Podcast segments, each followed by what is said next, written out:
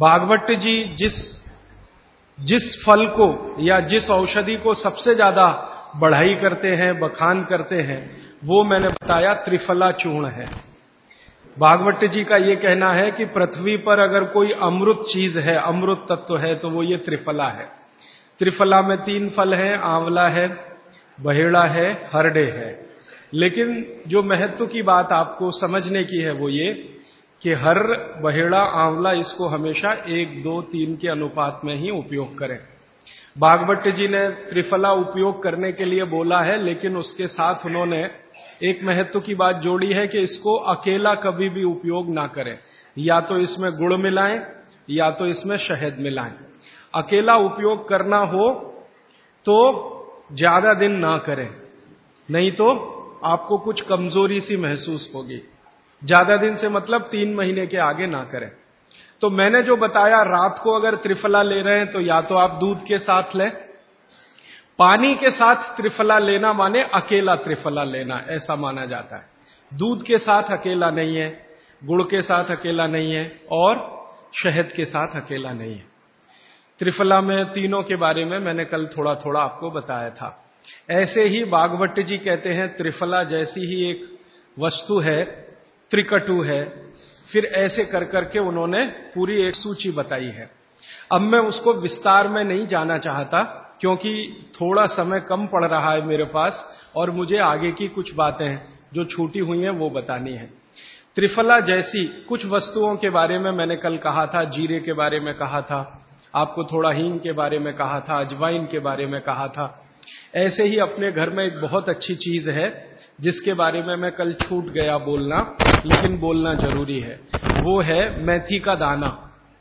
भागवत जी कहते हैं कि अपने रसोई में आंवला, हरड़े, बहेड़ा इन तीनों के बाद कोई अच्छी चीज है तो अजवाइन, फिर उसके बाद बोला तो जीरा, फिर उसके बाद बोला तो हींग, और उसके बाद फिर वो बोलते हैं सबसे अच्छी चीज है मेथी का दाना।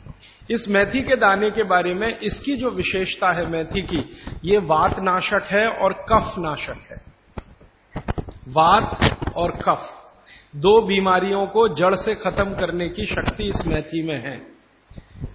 मेथी पित्त को बढ़ाती है, वात को कम करेगी, कफ को कम करेगी, पित्त को बढ़ाएगी। इसका मतलब ये हुआ कि मेथी उपयोग अगर आप करते हैं तो वात की बीमारियां खत्म हो जाएंगी पूरी तरह से, और कफ की बीमारियां खत्म हो जाएंगी पूरी तरह से। पित्त की बीमारियां बढ़ सकती हैं क्योंकि मेथी पित्त को बढ़ाती है। तो जिन लोगों को पित्त की बीमारी पहले से है उनके लिए विनती है कि वो मेथी का उपयोग ना करें। जिनको पित्त की बीमारी पहले से है वो मेथी का उपयोग ना करें। पित्त की बीमारी आप समझते हैं, एसिडिटी होना, हाइपर एसिडिटी होना, अल्सर होना, पेप्टिक अल्सर होना, मुंह में पानी आना, खाने का हजम नहीं होना, खाना खाने के दो तीन घंटे बाद भी खाने का टेस्ट मुंह में रहना, डकारे आना वगैरह वगैरह, हिचकी आना, ये ज्यादातर पित्त से जुड़ी हुई बीमारियां। तो मेथी के लिए भागवत जी कहते हैं कि पित्त के रोगी छोड़कर वात और कफ के रोगी इसको भरपूर मात्रा में ले सकते हैं। अब वात की बीमारियां अगर आपकी हैं, घुटने दुखना, कमर दुखना, कंधे दुखना, जोड़ों का दर्द, मेथी का उपयोग जरूर करें, जरूर करें। अब आप पूछेंगे जी मेथी का उपयोग करने का तरीका। तरीका बहुत सरल बताया भागवत जी ने कि रात को एक गिलास गुनगुने पानी में या गर्म पानी में एक चम्मच मेथी दाना डाल दें, रात भर उसको रखें, सुबह उठकर मेथी दाने को चबा चबा के खाएं। चबा चबा के खाने का महत्व तो बहुत है। कई लोग मेथी की फंकी लेते हैं, पिसा हुआ मेथी होता है ना, उसकी फंकी लेते हैं, लेकिन फंकी का महत्व तो इतना नहीं है जितना चबाकर खाए हुए मेथी का है। क्यों? कारण उसका यह है कि जैसे ही मेथी आप चबाते हैं, लार बनना बहुत तेजी से शुरू होती है, क्योंकि मेथी का जो स्वाद है ना वो कटुक है, कषाय स्वाद है उसका। तो उस स्वाद की कोई भी चीज आप चबाएंगे, बहुत तेजी से लार बनेगी, और वो लार मैंने आपको पहले ही बता दिया है आपके जीवन के लिए बहुत ही महत्वपूर्ण और उपयोगी है। इसलिए मेथी दाने को चबाकर खाने का असर बहुत गहरा और बहुत अच्छा होता है। तो आप मेथी दाना नियमित रूप से अपने घर में रखें, रसोई में रखें, उसका उपयोग करें। इस मेथी दाने के लिए एक बात वैसे मैंने महसूस की है, हमारे ज्यादातर घरों में अचार जितने भी बनते हैं सब में मेथी होती है ज्यादातर। तो आप भागवत जी की बात अगर मानते हैं और सुनते हैं तो जो भी अचार में मेथी है वो अचार नहीं है, औषधि है, दवा है। माने आप कभी भी अपने जीवन में ऐसे अचार खाने से परहेज ना करें जिसमें मेथी है। मेथी है तो जरूर खाएं, वो चाहे आम का अचार हो चाहे कोई भी दूसरा, नींबू का हो या जो भी अचार आप डालते हैं, अगर मेथी है तो जरूर उस अचार को आप खा सकते हैं। कुछ अचारों में मेथी के अलावा ये भी होती है, अजवाइन होती है। अगर अजवाइन है तो आप जरूर अचार खा सकते हैं, क्योंकि महत्व की बात जो आपको मैं समझाना चाहता हूं वो ये कि किसी भी अचार पर, किसी भी फल पर औषधियों का असर फल से ज्यादा होता है। जो विज्ञान की बात है वो ये कि आपने अचार डाला, तो मान लो आम का फल था, आम के फल का अचार डाला, अब इस पे मेथी पड़ गई या इस पे पड़ गया ये अजवाइन पड़ गई, तो अजवाइन और मेथी दो ऐसी औषधियां हैं जो दूसरे के प्रभाव को बहुत कम और अपने प्रभाव को बढ़ा देती हैं। तो कई लोग ऐसा घबराते हैं ना, मुझे अचार खाना तो अच्छा लगता है लेकिन खा नहीं सकता क्योंकि मुझे ऐसी तकलीफ है।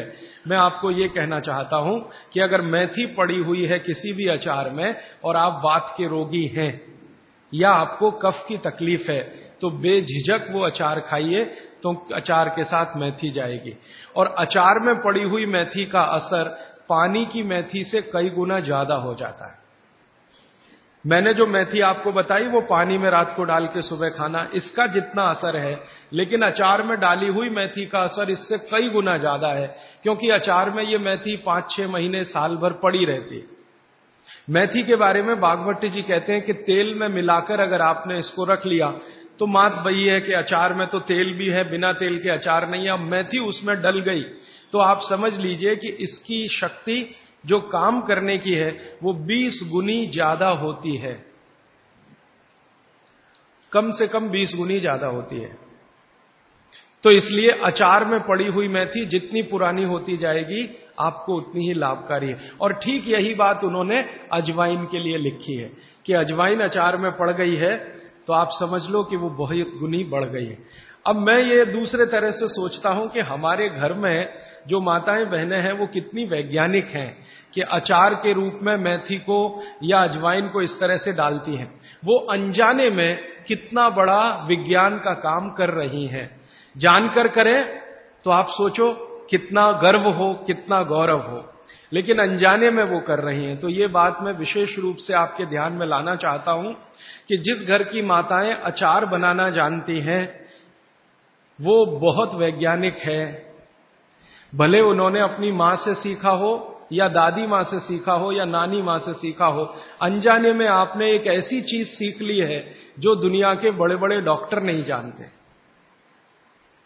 कोई भी एमबीबीएस एमडी डॉक्टर से पूछ के देख लीजिए, उसके बारे में कुछ नहीं जानता। और चूंकि वो जानता नहीं है तो अनजाने में कह देता अचार मत खाओ जी, हाँ नहीं तो ये हो जाएगा वो हो जाएगा। उसको ये मालूम नहीं है कि मेथी दाने का अचार है, अजवाइन का अचार है, जीरे का अचार है। तो ये जीरा है, मेथी दाना है, अजवाइन है, हींग का अचार एक बनता है। तो भागवत जी कहते हैं कि जितने तरह के फलों के अचार हम बनाते हैं उसमें आयुर्वेदिक औषधि अगर पड़ गई है तो वो फल का असर कम है, औषधि का असर ज्यादा है। और आयुर्वेद की औषधियों को कुछ विशेष कॉम्बिनेशन में तेल के साथ अगर आप उपयोग कर रहे हैं तो असर सबसे ज्यादा है। माने भागवत जी के हिसाब से अचार आप जरूर खाएं, लेकिन इसमें उन्होंने बोला है कि अचार महत्व की बात है कि उसमें या तो मेथी हो या तो अजवाइन हो या तो जीरा हो या तो हींग हो, दालचीनी हो, जो भी है, औषधि के बिना अचार ना खाएं। ये है उनका सूत्र। थोड़ा आगे बढ़ते हैं। वो हमारे रसोई घर में एक चीज के बारे में बहुत बखान करते हैं, माने बहुत बढ़ाई करते हैं। वो ये कहते हैं कि जो लोग खाने के बाद पान खाते हैं चूना मिलाकर वो जिंदगी भर वात के रोगी होंगे नहीं। माने चूना, वो बोलते हैं, सबसे बेहतरीन वातनाशक औषधि है। मेथी का दाना तो है ही, चूना उससे थोड़ा एक डिग्री ऊपर है मेथी दाने से। चूना सबसे अच्छी वातनाशक औषधि है। चूने के बारे में वाघभट्ट जी का बहुत बहुत रिसर्च है, बहुत रिसर्च है, और वो ये कहते हैं कि ये भगवान की दी हुई प्रचंड मात्रा में अद्भुत ऐसी चीज है जो आपके बात के सब रोगों को दूर करेगी। माने घुटने दुखते हैं, कमर दुखती है, कंधा दुखता है, चूना खाइए। फिर वो कहते हैं कि इतना ही नहीं, शरीर में कैल्शियम जो है ना, कैल्शियम ये एक घटक है, माइक्रोन्यूट्रिएंट इसको कह सकते हैं अंग्रेजी में, सूक्ष्म पोषक तत्व है। ये कैल्शियम के बारे में जो गंभीर बात है आज के विज्ञान के हिसाब से जो मैं कहना चाहता हूं, भागवत जी ने तो साढ़े तीन हजार साल पहले कह दिया, आज का विज्ञान उसको प्रूव कर रहा है, कंफर्म कर रहा है। वो ये कि कैल्शियम की कमी अगर शरीर को है तो आपको बीसियों नहीं पचासियों बीमारियां आएंगी। कैल्शियम की कमी अगर है शरीर को तो पचासियों बीमारियां आएंगी। क्या क्या आ सकता है? हर तरह का दर्द आपको होगा, हर तरह का, मांसपेशियों का दर्द, हड्डियों का दर्द, सब तरह का। हड्डियों की जितनी विकृतियां हैं वो सब कैल्शियम की कमी से आएंगे। हड्डियों के जितने रोग हैं वो सब कैल्शियम की कमी से आएंगे। फिर वो कहते हैं कि रक्त के बहुत सारे रोग कैल्शियम की कमी से आते हैं, रक्त के रोग, खून की बीमारी। फिर वो कहते हैं कि बहुत सारे कफ के रोग कैल्शियम की कमी से आते हैं। तो कैल्शियम कम नहीं होने देना चाहिए। जो विज्ञान आज का कहता है, आधुनिक विज्ञान ये कहता है कि कैल्शियम वो माइक्रोन्यूट्रिएंट है, वो सूक्ष्म पोषक तत्व है जिसके शरीर में रहने पर ही दूसरे सूक्ष्म पोषक तत्व उपयोगी होते हैं। ये बारह पंद्रह साल का रिसर्च है, एक वाक्य में मैंने खत्म कर दिया। कैल्शियम की उपस्थिति में ही बाकी सभी सूक्ष्म पोषक तत्व उपयोगी होते हैं।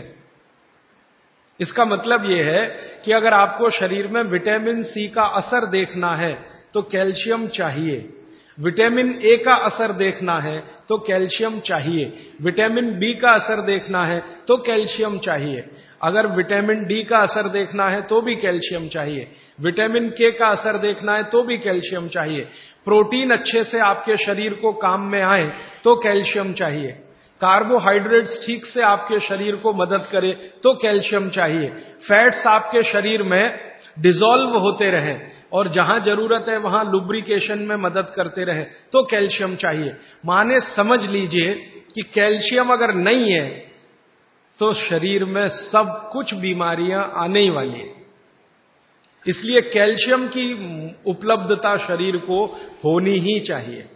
अब इसके बारे में भागवत जी कहते हैं, आधुनिक विज्ञान ने अभी प्रूव किया, भागवत जी पहले ही कह गए कि हमारे शरीर की चालीस वर्ष की उम्र तक, चालीस से पैंतालीस वर्ष की उम्र तक जो कुछ भी हम खा रहे हैं इसी में से हमको कैल्शियम मिलता रहता है। सबसे ज्यादा कैल्शियम आप जानते हैं दूध में है, दूध, फिर दूध के बाद दही, दही के बाद मट्ठा, मट्ठे के बाद मक्खन, मक्खन के बाद घी, इन सब में भरपूर कैल्शियम है। फिर आपने खाया संतरा, मौसम्मी, नारंगी, अंगूर, द्राक्ष, जो भी खट्टे फल, आम वगैरह वगैरह, सब में कैल्शियम भरपूर मात्रा में है। फिर सबसे ज्यादा कैल्शियम फलों में माना जाता केले में है। केला भरपूर खाना चाहिए क्योंकि कैल्शियम का सबसे बड़ा भंडार है और आसानी से हजम होता है। तो ऐसे जो फल हैं इनका जो कैल्शियम है ये चालीस पैंतालीस साल तक हमें आसानी से मिलता रहता है क्योंकि शरीर की जो बायोकेमिस्ट्री है चालीस पैंतालीस साल तक एकदम दुरुस्त और तंदुरुस्त रहती है। जठर अग्नि भी तीव्र रहती है, बाकी सब फंक्शन ठीक है। लेकिन जैसे ही पैंतालीस की उम्र खत्म होती है, माताओं को ये बात विशेष रूप से कह रहा हूं, बहनों को, माताओं को, जैसे ही आपकी पैंतालीस की उम्र पूरी होती है और आपका मेंसेस साइकिल बंद होता है, मासिक धर्म आपका बंद होता है, उसी समय आपको कैल्शियम हजम होना कम होना शुरू होता है। आप कितना भी ये सब चीजें खाएं, केला भी खाएं, ये भी खाएं, लेकिन कैल्शियम उतना पूर्ति नहीं करता क्योंकि कैल्शियम को शरीर में डाइजेस्ट कराने वाला जो हार्मोन है वो तभी तक आपको है जब तक आपकी मासिक चक्र की शुरुआत है। मासिक चक्र बंद होते ही ये हार्मोन कम होता है। आप जानते हैं कई हार्मोन्स कम हो जाते हैं तो कैल्शियम डाइजेस्ट होना बहुत मुश्किल होता है। तब आपको जरूरत पड़ती है कि बाहर से कैल्शियम लें। इसलिए सब माताएं इस बात को ध्यान दें और इसको गांठ बांध लें कि पैंतालीस की उम्र होते ही चूना खाएं, क्योंकि अतिरिक्त बाहर से कैल्शियम उसी से मिलेगा। चूना जरूर खाएं आप सबके लिए, और आपको भी है चूना खाएं, क्योंकि आपकी उम्र भी पैंतालीस की जब पूरी होगी तो ये जो कैल्शियम है वो आपके लिए पर्याप्त नहीं है जो फलों से और सब्जियों से आ रहा है, कुछ अतिरिक्त चाहिए। और चूंकि बाकी सब माइक्रोन्यूट्रिएंट्स कैल्शियम की उपस्थिति में ही काम आएंगे, इसलिए इस पर ध्यान दीजिए। तो शायद इसलिए इस देश में एक परंपरा विकसित हुई है पान खाने की। ये पान खाने की परंपरा बहुत वैज्ञानिक है, बहुत ही वैज्ञानिक। जिसने भी शुरू की वो वाघभट्ट का पक्का चेला रहा होगा, बहुत समझकर उसने ये शुरू की। और ये अद्भुत है, अद्भुत मैं इसलिए कह रहा हूं कि भारत की सब जातियों में उत्तर से दक्षिण, पूरब से पश्चिम ये परंपरा है। कहीं भी चले जाओ आप, सिक्किम में चले जाओ, अरुणाचल में चले जाओ, वो भी पान खाते हैं। और आप धुर दक्षिण में आ जाओ तो यहां भी है, उत्तर में चले जाओ, कहीं भी चले जाओ। तो ये पान खाना भारतीय सभ्यता का एक बहुत महत्वपूर्ण अंग है जो स्वास्थ्य से जुड़ा हुआ है। बस ध्यान इतना ही रखिए कि पान जो है चूने का ही खाना है, पान जो है चूने का ही खाना है। पान कभी भी कत्थे वाला ना खाएं, क्योंकि कत्था आपके लिए उतना उपयोगी नहीं है। कत्था स्वाद के लिए आप उपयोग करते हैं, चूना औषधि के लिए उपयोग करते हैं। ये बात मैं एक बार पहले भी कह चुका हूं, आज फिर से इसलिए कह रहा हूं कि कुछ नए चेहरे मैं देख रहा हूं। तो आपके रसोई में मेथी दाना हो गया, चूना हो गया, पान हो गया, फिर पान के बाद आपको जीरा, हींग वगैरह वगैरह, अजवाइन, ये सब हो गई। ऐसी कुल एक सौ आठ औषधियां हैं। गरीब से गरीब आदमी की रसोई में ये औषधियां हैं, इनका भरपूर उपयोग करिए। एक औषधि के बारे में वाघभट्ट जी कहते हैं और भी महत्व की है, दालचीनी। दालचीनी के बारे में वाघभट्ट जी कह रहे हैं कि वायु के जितने भी प्रकोप हैं, जैसे दमा, अस्थमा, ये वायु की बीमारियां, अस्थमा, दमा, वात की बीमारियां वायु की, तो इनको खत्म करने में या समाप्त करने में या इन बीमारियों को ठीक करने में बड़ी मदद करता है दालचीनी। और दालचीनी के बारे में वाघभट्ट जी कहते हैं कि ये दमा, अस्थमा, इनको तो खत्म करेगा ही, वात के सब रोगों को खत्म करेगा, कफ के रोगों को भी खत्म करता है। कफ के रोग आप समझते हैं, खांसी है, सर्दी है, जुकाम है, मोटापा है, वजन बढ़ना, ये सब कफ के रोग हैं। तो इनमें भी दमा जैसी बीमारियों जितना असर है दमा पे, उतना ही इस पर भी है कफ की। तो दालचीनी का भी उपयोग आप कर सकते हैं आपकी बीमारी के हिसाब से।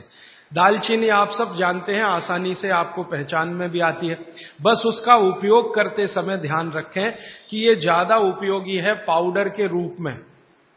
कई बार मैंने देखा है भोजन बनाते समय हम दालचीनी का पत्ता डाल देते हैं या उसकी वो जो छाल जैसी है वो डाल, वो उतना उपयोग नहीं आता जितना पाउडर करके वो उपयोग में आता है। और दालचीनी के बारे में वाघभट्ट जी कहते हैं कि इसको अगर उपयोग कर रहे हैं तो आप गुड़ के साथ इसको खूब घिसिए, रगड़िए, ऐसे ऐसे ऐसे ऐसे खूब अच्छे से गुड़ मिले, फिर खाइए, फिर पीछे से थोड़ा गर्म पानी पीजिए, अद्भुत परिणाम। और अगर आप शहद ले सकते हैं तो शहद के साथ तो इसका मर्दन, मर्दन एक शब्द उन्होंने इस्तेमाल किया, मर्दन माने घिसना, रगड़ना। तो वो कहते हैं कि खूब रगड़ करके, मर्दन करके शहद में ऐसे ऐसे ऐसे ऐसे पांच सात मिनट, फिर चाटिए और थोड़ा हल्का गुनगुना पानी पीजिए, तो आपके शरीर के कम से कम तो पचास रोग ये अकेला दालचीनी खत्म कर देगा, कम से कम पचास, कफ के रोग और वात के रोग। तो ऐसी बहुत सारी चीजें अपने रसोई में हैं। अभी मैं थोड़ा आगे बढ़ता हूं, रसोई से बाहर निकलता हूं, क्योंकि रसोई में अगर मैं बोलूं तो और तीन चार दिन जाएगा। आपको और ज्यादा विस्तार से ये जानना है तो मैंने बार बार कहा है पुस्तकें हैं। एक पुस्तक है जो रसोई घर पर ही केंद्रित है, जिसका नाम है स्वदेशी चिकित्सा, और एक दूसरी है सौंदर्य चिकित्सा, माने स्किन के जितने डिसीज हैं बाहर हैं आप ले जाइए। वाघभट्ट जी के ही सारे सूत्र हैं।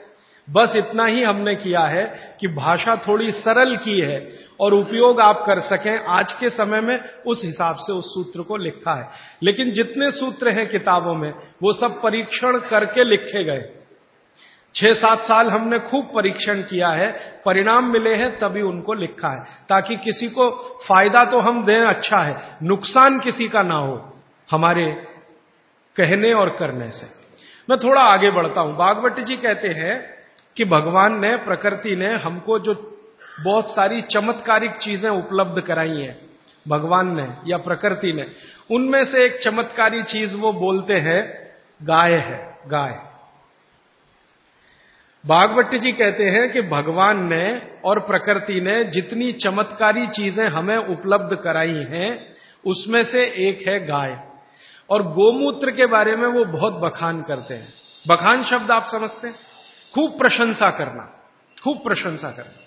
वो कहते हैं कि ये गाय का मूत्र अद्भुत है, अद्भुत, अद्भुत है मतलब वो ये कहते हैं कि वात पूरी तरह से खत्म करने की शक्ति इसमें है, कफ पूरी तरह से खत्म करने की शक्ति इसमें है, और पित्त, पित्त के रोगों को भी खत्म करने की शक्ति है कुछ आयुर्वेदिक औषधियों के साथ। वात और कफ को तो ये अकेला ही खत्म कर देता है, पित्त को खत्म करने के लिए इसमें कुछ औषधियां मिलानी पड़ती हैं।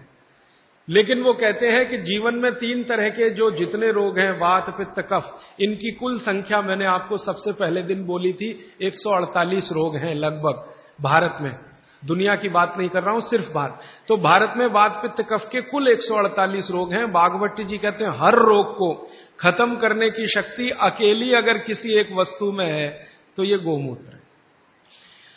मेथी का दाना वात को कम करेगा, कफ को कम करेगा, पित्त को खत्म नहीं कर सकता, पित्त को कई बार बढ़ा देता है। कई लोगों को यह महसूस होगा मेथी दाना खाएं तो जलन ज्यादा होती है, गैस बनती है, मुंह सूख जाता है, तो आप समझ लो पित्त भड़क गया आपका, तो उन लोगों के लिए तकलीफ है।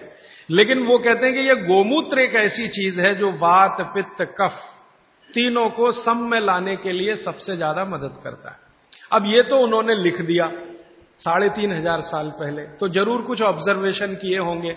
हमको इस पर भरोसा कम होता था, जब ये बात मैंने पहली बार पढ़ी तो भरोसा कम होता था कि क्या अद्भुत चीज बता रहे हैं वो, वात, पित्त, कफ तीनों को एक साथ सम में ला सकता है, थोड़ा सा मामूली हेर फेर करना पड़ेगा पित्त के रोगियों के लिए, बाकी के लिए तो कुछ नहीं करना। तो फिर हम लोगों को जब शक हुआ कि शायद ये इतना असरकारी नहीं हो सकता, तो गोमूत्र पर हम लोगों ने कुछ परीक्षण किए। हमारा एक बहुत बड़ा समूह है इस देश में, तो उसमें बहुत तरह के लोग हैं, वैज्ञानिक भी हैं, डॉक्टर भी हैं, वगैरह वगैरह। तो कुछ वैज्ञानिक और डॉक्टरों ने मिलकर कहा करके देख लो, भागवत जी कह रहे हैं तो हो सकता है जरूर इसमें कुछ गंभीर बात हो, करके देखो। तो जब करके देखना शुरू किया तो पिछले लगभग पांच छह वर्षों में गोमूत्र पर हजारों परीक्षण किए, हजारों। सबसे पहले तो उसका हमने केमिकल एनालिसिस कराया कि आखिर गोमूत्र है क्या, तो सबसे ज्यादा उसमें पानी है, पानी के अलावा क्या है, तो पता चला पानी के अलावा उसमें कैल्शियम है, तो पता चला पानी के अलावा उसमें सल्फर है, पानी के अलावा उसमें आयरन है, पानी के अलावा उसमें ऐसे जीवन के अठारह सूक्ष्म पोषक तत्व हैं जो शरीर को बहुत ही उपयोगी है। पानी तो है ही गोमूत्र में, आपके भी मूत्र में पानी है, लेकिन पानी के अलावा उसमें बहुत कुछ ऐसा है जो आपके मूत्र में नहीं है, मनुष्य मूत्र में नहीं है। कैल्शियम है, आयरन है, सिलिकॉन है, बोरॉन है, एफी है, मैग्नीज है, मैग्नीशियम है, ऐसे अठारह सूक्ष्म पोषक तत्व। अब मैं आपको पहले दिन की बात याद करा रहा हूं। ये अठारह सूक्ष्म पोषक तत्व तो एक साथ अगर किसी चीज में है तो मिट्टी में है, मिट्टी, खेत की मिट्टी में, और दूसरी अगर किसी चीज में एक साथ है तो गाय के मूत्र में, दूसरी कोई भी चीज में अगर है तो गाय के मूत्र में। पहली चीज जिसमें है मिट्टी, और दूसरी कोई चीज तो गोमूत्र। तो गोमूत्र का प्रयोग आप जरूर कर सकते हैं। ये जो संपूर्ण घटक वाली एक पेय पदार्थ है या द्रव्य पदार्थ है, इसके बारे में वो कहते हैं कि ये बहुत अच्छा है, चमत्कारिक है। तो हमको लगा कि करके देख लो, तो इसका पहले हम लोगों ने केमिकल एनालिसिस कराया एक लेबोरेटरी में। गाय का मूत्र डिब्बे में भर के दिया, शीशी में भर के, कि जरा देखो इसमें क्या है। तो छह महीने के बाद, लगभग आठ महीने के बाद, लखनऊ एक शहर है भारत का जिसका बड़ा नाम है, बड़ा जिक्र है, उत्तर प्रदेश की राजधानी है।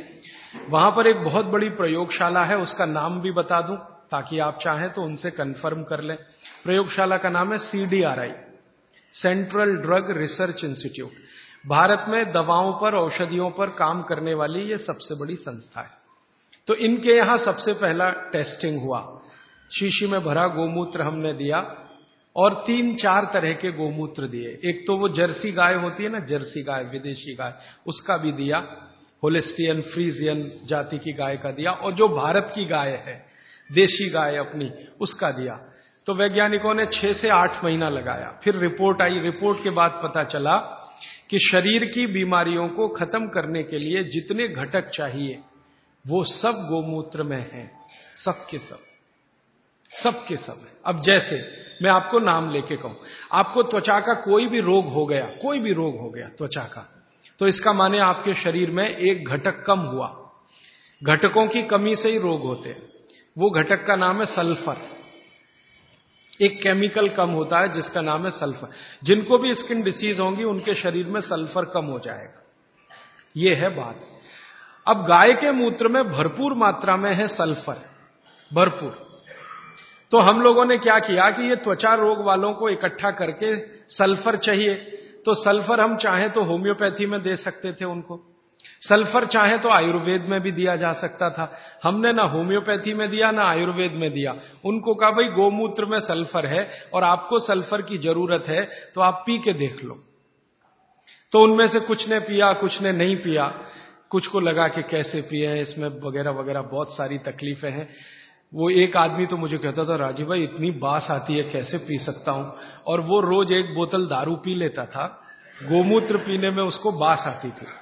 तो मैं उसको समझाता था, भैया दारू की जो बास है उससे अच्छी तो ये है, लेकिन वो माना नहीं। खैर, जिन लोगों ने पी लिया, हमने देखा कि सवा महीने से ही उनके त्वचा का रंग बदलना और उनका जो रोग है वो बदलना शुरू हुआ। तीसरे महीने तक आते आते संपूर्ण रोग ठीक। और क्या क्या रोग ठीक हुए, सोरायसिस ठीक हुआ जो कभी ठीक नहीं होता, आप जानते हैं। एलोपैथी वाले तो कहते हैं सोरायसिस ठीक ही नहीं होता। सोरायसिस के बारे में वो कहते हैं कि आदमी मरे तो ठीक होता है, ये भाषा है डॉक्टरों की।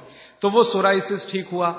एक्जिमा तो इतने आसानी से ठीक हुआ कि बहुत ही आसान, खुजली, खाज, दाद, सब तरह के त्वचा रोग ठीक हुए। तो बात समझ में आई कि भागवत जी सही कहते हैं। फिर हमने इसका एक्सपेरिमेंट घुटने दुखने वालों पे किया। घुटने दुखते हैं, कमर दुखती है, कंधा दुखता है, और देखा कि रिजल्ट बिल्कुल सही है, पंद्रह से बीस दिन में ही असर है। फिर हमने इसका प्रयोग कफ वालों पे किया। खांसी है, सर्दी है, जुकाम है, बीस बीस साल की खांसी है, पच्चीस पच्चीस साल की खांसी है। अब आप जानते हैं बीस पच्चीस साल की खांसी तो दमाही हो जाती है या तो टीवी में बदल जाती है। तो उसमें देखा तो इतना तीव्र असर है इसका कि अगर आप ट्यूबरकुलोसिस के किसी भी पेशेंट को सरकार का इलाज कराएं, आप खुद कर लेंगे एक्सपेरिमेंट, मैं तो बीसियों बार कर चुका। सरकार का इलाज आप जानते हैं, गोलियां, डॉट्स की गोलियां टीबी के मरीजों को देते हैं और कहते हैं हम फ्री में बांट रहे हैं। तो एक आदमी को आप बोलो कि डॉट्स खाए और इलाज कराएं, और दूसरा ऐसा ही आदमी पैरेलल ले लो जिसको टीबी है, अस्थमा है, दमा है, उसको कहो नहीं तुम सिर्फ गोमूत्र पियो और कुछ मत करो। फ्रेश गोमूत्र माने फ्रेश, जो ताजा। तो आप देखेंगे कि वो डॉट्स की गोली खाने वाले को चार महीने से छह महीने लगेंगे और ये गोमूत्र पीने वाले को सवा महीने से दो महीना ही लगेगा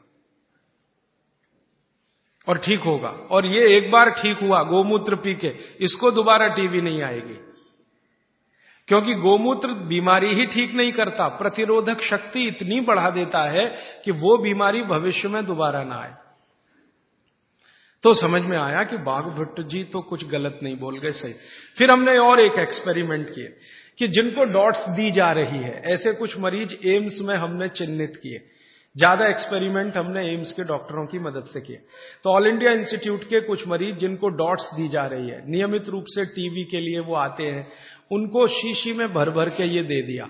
और ये नहीं कहा कि ये गोमूत्र है, क्योंकि कहो तो खाएं नहीं और पिए नहीं। उनको कहा ये बहुत अच्छा सिरप है, आप इसको पीते रहो। अब वो आते थे, शिकायत करते थे कि ये कैसा सिरप है, इसमें कुछ बास सी आती है, दूसरे सिरप तो मीठे मीठे लगते हैं कि भाई ये सिरप दूसरे तरह का। तो उनको बताएं तो पिए नहीं, और हमारा एक्सपेरिमेंट हो नहीं तो हमें तो करना था, तो उनको बताया गया। तो ये हमने देखा कि डॉट्स का जो काम करने का है, डॉट्स माने उसके जो माइक्रोन्यूट्रिएंट्स, उसके घटक जो शरीर पर काम हो रहे हैं, गोमूत्र पीते ही उनके काम करने की शक्ति बीस गुने से चालीस गुनी बढ़ गई। डॉट्स तो काम कर ही रही है, लेकिन गोमूत्र के साथ जब डॉट्स दी गई तो वही उनकी बीमारी जो छह महीने में खत्म होने वाली थी, वो दो सवा दो महीने में संपूर्ण जड़ से ठीक हो गई। फिर जब वो ठीक हो गए तब उनको हमने बताया कि भैया वो शीशी में भर के जो दिया था वो गोमूत्र था, तो तुरंत नाक चढ़ गई उनकी, ठीक हो गए। कहते हैं जी आपने तो बहुत अच्छा कर दिया, हमको हमारी संभावना नहीं थी कि हम जिंदा भी बचेंगे, लेकिन नाक तब भी चढ़ गई।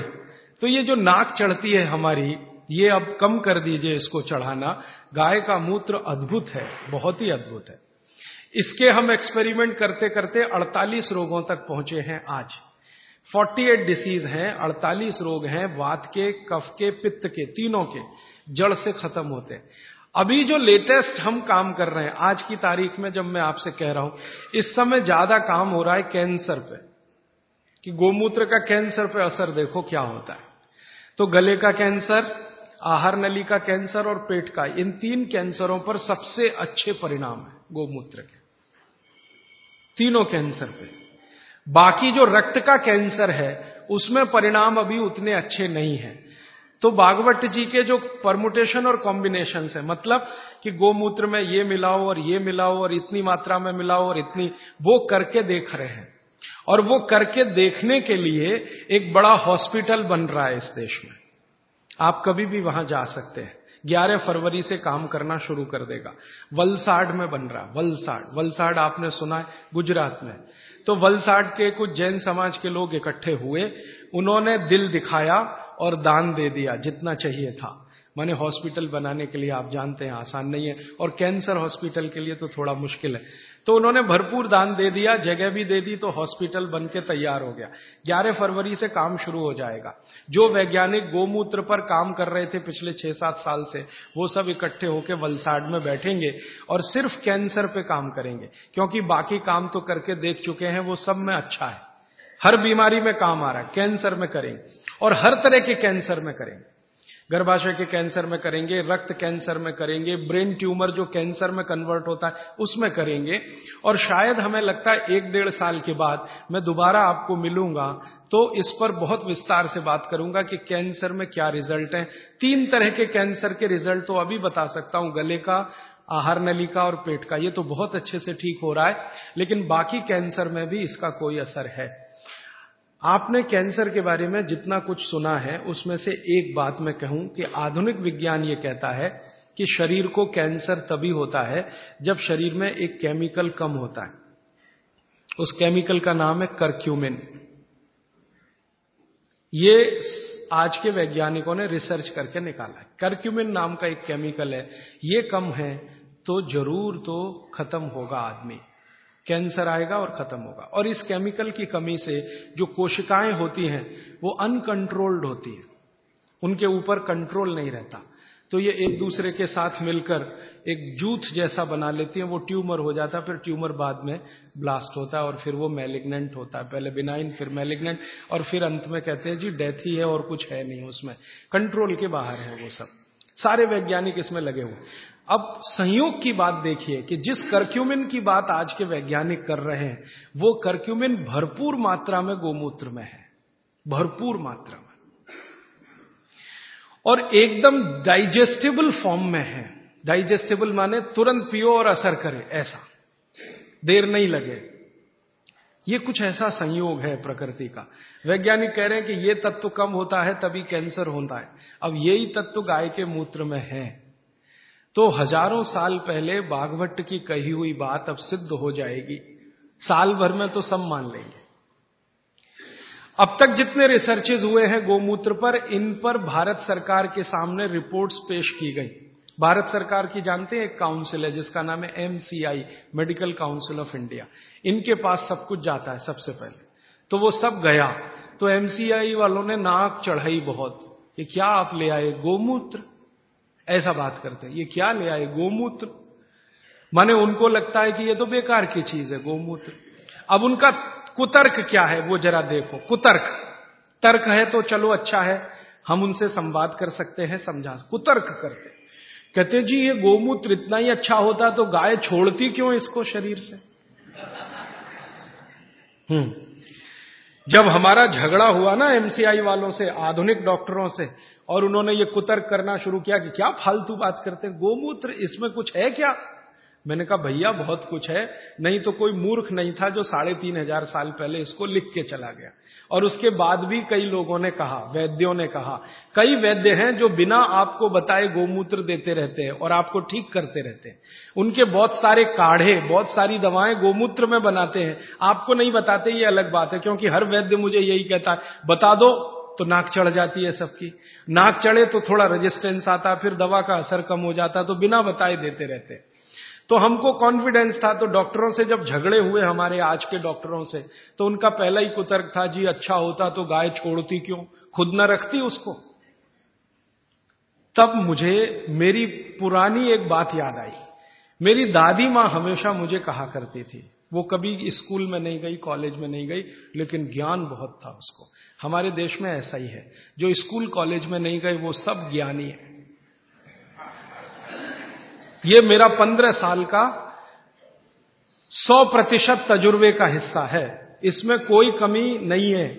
जो स्कूल नहीं गए, कॉलेज नहीं गए, बहुत ज्ञानी है, उनके पास नॉलेज बहुत है, फंक्शनल नॉलेज जिसको हम कहते हैं, ऑपरेटिव और फंक्शनल नॉलेज उनको जबरदस्त है।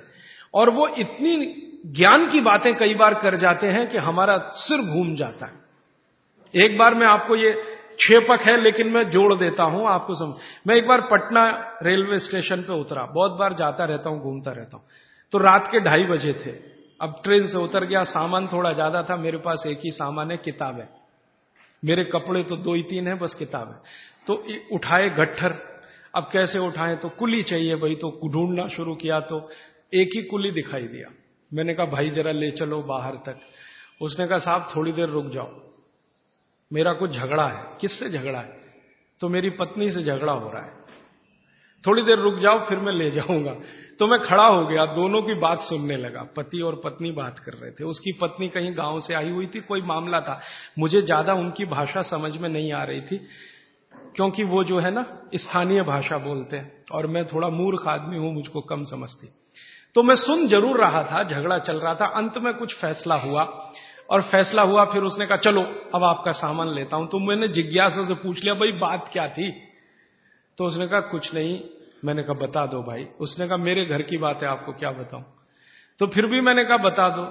तो उसने कहा बात इतनी सी थी कि मेरी पत्नी कुछ कह रही थी, मैं मान नहीं रहा था। फिर मैंने कहा क्या हुआ। उसने कहा अब मैंने मान लिया। मैंने कहा क्यों मान लिया। अब देखो उसने जो आगे बोला तो मैं तो दंग रह गया, मुझे लगा कि मैं इसके पांव छू लूं, ये इतना महान आदमी है, कुली है। वो कहता है जी स्त्री जो होती है ना, स्त्री वो खूंटा होती है, खूंटा। खूंटा समझते, हिंदी का शब्द है खूंटा। खूंटा जिससे हम गाय बांधते हैं, बैल बांधते हैं। वो कहते हैं स्त्री जो होती है खूंटा होती है, और इस खूंटे से पूरा घर बंधा रहता है। ये खूंटा उखड़ गया तो घर उखड़ जाता है।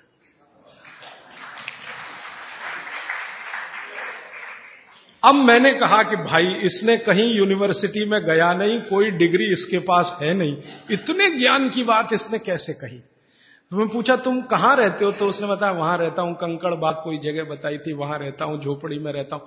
फिर मैंने कहा ठीक है झोपड़ी में रहते हो वो अलग बात है, तुम्हारे मित्र यार कौन है। तो उसने कहा मेरे ही जैसे हैं, कोई कुली है, कोई पत्थर तोड़ता है, कोई कुछ करता है, हम सब रात को बैठते हैं और यही चर्चाएं करते हैं। मैंने कहा बड़े ज्ञान की बात है ये तो, कोई फिलोसोफर इस बात को पाने में दस साल लगाएगा, डबल पीएचडी करना पड़ जाएगा उसको, ट्रिपल पीएचडी, और उसको साधारण। तो मेरा ये मानना है कि ये बिना पढ़े लिखे लोग बहुत ज्ञानी हैं। ये अनजाने में कई बार ऐसी बातें करते हैं या ज्ञान के काम करते हैं जो जानकर करें तो सबका गौरव और सम्मान इतना ही हो जितना हमारा आपका है। तो भागवत जी ने कह दिया, उसके बाद बहुत सारे वैद्यों ने अनजाने में ये किया कि भागवत जी कह गए इसलिए गोमूत्र में घिस के दो, हरड़े है ना गोमूत्र में घिस के दो तो ज्यादा लाभ करती है, पानी में घिस के दो तो कम लाभ करती है, ऐसे ऐसे। तो मैंने उन वैज्ञानिकों से झगड़ा ले लिया इसी आधार पर कि ये बोला है, हजारों साल किया है, ये अलग बात है कि रिपोर्ट्स नहीं रखी उन्होंने, तो ठीक है, हम निकाल के देंगे आपको। तो उनका एक ही कुतर्क था कि जी मूत्र इतना अच्छा होता तो गाय क्यों छोड़ती इसको, आपका मूत्र अगर इतना अच्छा होता तो आप क्यों छोड़ते इसको। फिर बाद में मुझे दादी की बात याद आई कि दादी ये कहती थी कि ये गाय नहीं है, माता है, माता है, माता। वो कभी भी हम कहते थे गाय तो वो कहती थी गाय मत बोलो, गो माता, या तो माता बोलो नहीं तो गो माता। गाय नहीं बोलने दिया कभी भी उसने, क्योंकि गाय बोलना वो कहती थी अपमान है उसका। तो गौ माता है। अब माता जो होती है हर जरूरी चीज बच्चे के लिए छोड़ती है, ये आप सब जानते हैं। बच्चा उत्पन्न हुआ तो उसको सबसे ज्यादा जरूरी है दूध, तो माँ दूध छोड़ना शुरू कर देती है। बच्चे होने के पहले तक नहीं है वो, बच्चा होने के बाद ही है। तो माता के बारे में ये कहा जाता है, माँ की परिभाषा इस देश में है कि हर जरूरी चीज जो उसके बच्चे को चाहिए वो छोड़ती है। तो मुझे लगा गाय भी माता है, तो ये बहुत जरूरी चीज है शायद हमारे लिए, मूत्र, तो ये हमारे लिए शायद छोड़ती है। हम मूर्ख हैं कि उसको इकट्ठा नहीं करते, बेकार जाने देते हैं। तो वैज्ञानिकों को मैंने कहा भाई हमारे यहाँ तो ये कहा जाता है कि ये गाय नहीं है, माता है। तो माँ कुछ जरूरी चीज हमारे लिए छोड़ती है, तो शायद ये जरूरी हो। तो उनका अच्छा ठीक है, अब आप बहुत जोर दे रहे हो, और हमने कई तरह का प्रेशर डलवाया था उनके ऊपर, तो चलो करके देख लेते हैं। फिर एम्स के और एमसीआई के वैज्ञानिकों ने काम किया, और काम करने के बाद आठ महीने के बाद वो कहते हैं बात आपकी बिल्कुल सही है, ये गोमूत्र हमारे लिए ही गाय छोड़ती है, हमारे लिए ही छोड़ती है। हमको बीसियों बीमारियां हैं जो इससे ठीक होती है। तो आप अपने जीवन में गाय के प्रति देखने का थोड़ा नजरिया बदल दो। अब तक आप गाय को दूध के लिए देखते थे, अब मैं आपको दिखाना चाहता हूं मूत्र के लिए देखो। दूध तो बोनस है, मूत्र उसकी जिंदगी के आखिरी दिन तक मिलने वाली औषधि है। दूध तो थोड़े ही दिन मिलेगा, आप जानती हैं गाय थोड़े दिन दूध देती है, जैसे माँ थोड़े दिन दूध दे सकती है वैसे गाय भी थोड़े ही दिन दे सकती है, हमेशा नहीं दे सकती, थोड़े दिन के बाद दूध बंद हो जाता है। लेकिन मूत्र जीवन के आखिरी दिन तक देती है, और उस मूत्र से हमने करके देख लिया, वैज्ञानिकों ने मान लिया कि अड़तालीस बीमारियां तो जड़ से ठीक हो जाती हैं। ये बीमारियां क्या क्या हैं फिर से सुना देता हूं। जोड़ों के दर्द, सब तरह के, किसी भी स्तर के जोड़ों के दर्द, पित्त की बीमारियां किसी भी तरह की, कफ की बीमारियां किसी भी तरह की, गोमूत्र से ठीक होती है। आप बोलेंगे इसको लेना कैसे चाहिए। वाघभट्ट जी ने इसका तरीका यह बताया है कि गोमूत्र लेना हो तो उसका सबसे अच्छा समय है सवेरे का, सवेरे का समय बताया है, अच्छा है, सवेरे गोमूत्र लेना चाहिए। कितना लेना चाहिए, तो ये मात्रा वाघभट्ट जी बोल कर गए कि जो बहुत ज्यादा बीमार हैं, बहुत बीमार हैं, उनको एक दिन में सौ ग्राम, सौ ग्राम नहीं कहा है, लेकिन जो मात्रा दी है वो ग्राम के बराबर है, और सौ ग्राम बोल रहा हूं ताकि समझ में आए, नहीं तो उनकी मात्रा बोल दी तो समझ में नहीं आएगी, लेकिन वो लगभग सौ ग्राम। तो जो बहुत बीमार हैं उनको सौ ग्राम, सौ मिलीलीटर, सौ मिलीलीटर माने एक कप जो चाय का है ना उसमें डेढ़ सौ एम एल चाय आती है, एक सौ पचास मिलीलीटर, तो उसका पाव कप मान लो। ये बीमार, बहुत बीमार, बहुत बीमार लोगों के लिए। और वो कहते हैं कि इसको आधा आधा करके लो तो और अच्छा है, तो आधा एक बार ले लिया, आधा दूसरी बार ले लिया, और जिस समय लें पेट खाली रहे, तो नाश्ते के पहले। अब पेट खाली दो समय रहता है दिन में, एक तो सुबह सुबह, और दूसरा जब भोजन के बाद आप चार घंटे निकल जाए ना तो पेट लगभग खाली हो जाता है, तो शाम को ले सकते हैं बीमार लोगों। और जो बीमार कम है या स्वस्थ हैं, निरोगी हैं और लेना चाहते हैं, उनको एक ही बार, तो पचास मिलीलीटर की मात्रा उन्होंने बताई उसके लिए। स्वस्थ, कम बीमार, पचास मिलीलीटर। पचास मिलीलीटर माने एक कप का तिहाई हिस्सा, वन थर्ड, तो ये आप ले सकते हैं। अब जिस गाय का मूत्र आप ले रहे हैं उसके बारे में एक छोटी जानकारी उन्होंने जोड़ी उसमें। वो ये कहते हैं सूत्र में कि गाय जो मूत्र पीने लायक माने औषधि के रूप में देती है, वो गाय को पैदल चलना बहुत आवश्यक है, माने वो चले, दिन में घूमे, टहले। बांधी हुई गाय जिसको आप चलने ही मत दो, घर में ही बंधी रहे, उसके मूत्र के बारे में वाघभट्ट जी कहते हैं कि वो उपयोगी नहीं है, उपयोगी नहीं। अब हमने क्या देखा कि ये जो जर्सी गाय है ना, जर्सी, होलिस्टियन, फ्रीजियन, ये बंधी हुई गाय है, आप इसको छोड़ भी दो तो जाती नहीं है, बद्ध से बैठ जाती है। खड़ा करो फिर बैठ जाएगी, फिर खड़ा करो फिर, खड़ी भी नहीं होती, ज्यादा देर बैठी रहेगी। चलना तो उसके लिए इतना भारी है कि जब वो चलेगी तो ऐसी कराह निकलती है उसके मुंह से। तो ये बंधी हुई गाय है। भागवत जी कहते हैं बंधी हुई गाय का मूत्र अच्छा नहीं है। तो हमने जर्सी का निकाल के देखा, वो सच में अच्छा नहीं। जर्सी गाय के मूत्र में तीन ही घटक है और देशी गाय के मूत्र में अट्ठारह घटक है। जो कुछ मिट्टी में है वो गाय के मूत्र में है। अच्छा, फिर मुझे बचपन की एक बात याद आई। मेरी दादी माँ ने कहा कि गाय के शरीर में तैंतीस करोड़ देवता हैं। अब बात सुन ली, बैठ गई मन में। एक्सप्लेनेशन में पूछता था अपने आप से कि ये कैसे हो सकता, तैंतीस करोड़ देवता, तैंतीस करोड़ देवता। तो हमारे यहाँ एक शब्द है कोटि। कोटि कोटि है ना, कोटि कोटि का एक अर्थ होता है करोड़ और कोटि का एक अर्थ होता है प्रकार। संस्कृत शब्द है कोटि। कोटि का एक अर्थ है करोड़, दस करोड़, बीस करोड़, पचास करोड़, जो गिनती में आप गिन। कोटि का दूसरा अर्थ है प्रकार। तो शायद यहां पर जो अर्थ है वो प्रकार वाला है। तैंतीस प्रकार के देवता, तैंतीस करोड़ नहीं। क्योंकि जिस समय भागवत जी ने लिखा था उस समय हिंदुस्तान की आबादी बीस करोड़ से कम रही होगी। तो तैंतीस करोड़ देवता कैसे हो सकते हैं जब कुल मनुष्यों की संख्या इतनी कम है? तो शायद वो प्रकार वाला है। और आजकल बहुत लोग खिल्ली उड़ाते हैं ना हिंदू धर्म की, ये ईसाई लोग और मुसलमान लोग जो खिल्ली उड़ाते हैं ना, वो इसी पे आ जाते हैं। क्या बात करते हो, तैंतीस करोड़ देवता है तुम्हारे यहाँ? हमारे यहाँ तो एक ही देवता है और देवता तो एक ही होता है। तो वो शायद तैंतीस प्रकार के देवता हैं, ऐसा है। अब मैंने एक बार पुराने शास्त्रों से गाय का एक चित्र निकला हुआ देखा, तो देवताओं का बना हुआ था कि गाय के शरीर में कौन कहाँ है। जैसे गाय के मूत्र में धन्वंतरी देवता है, गाय के गोबर में लक्ष्मी जी का निवास है। एक संस्कृत सूत्र है, गोमय वसति लक्ष्मी। गाय के गोबर में लक्ष्मी है, गोमूत्र में धन्वंतरी है, गाय के गले में शंकर जी हैं, ऐसे ऐसे करके है। अब मैंने कहा करके देखो भाई, हैं तो करके देख लो। तो पहली बात तो समझ में तुरंत आ गई कि गोमूत्र से इतने रोग ठीक हो रहे हैं, और धन्वंतरी तो आरोग्य के लिए ही उत्पन्न हुए थे, तो मूत्र में धन्वंतरी तो है पक्का। गोबर में लक्ष्मी है क्या? तो हम लोग छह सात साल से ये प्रयोग कर रहे हैं और अब जाके हम ये कह सकते हैं कि सच में महालक्ष्मी है गोबर में। लक्ष्मी नहीं, महालक्ष्मी। क्योंकि हमने गोबर का उपयोग किया खेतों में, यूरिया डी ए पी बंद करा दिया। भारत में हमारा जो अभियान है ना, हिंदू स्वराज अभियान, आजादी बचाओ आंदोलन, इसके करीब करीब कार्यकर्ता पूरे देश में अठारह बीस हजार ऐसे हैं जो गोबर से ही खेती करते हैं। यूरिया का एक दाना नहीं डालते, डी ए पी नहीं डालते, गोबर ही डालते। जब जरूरत पड़े गाय का गोबर डालते।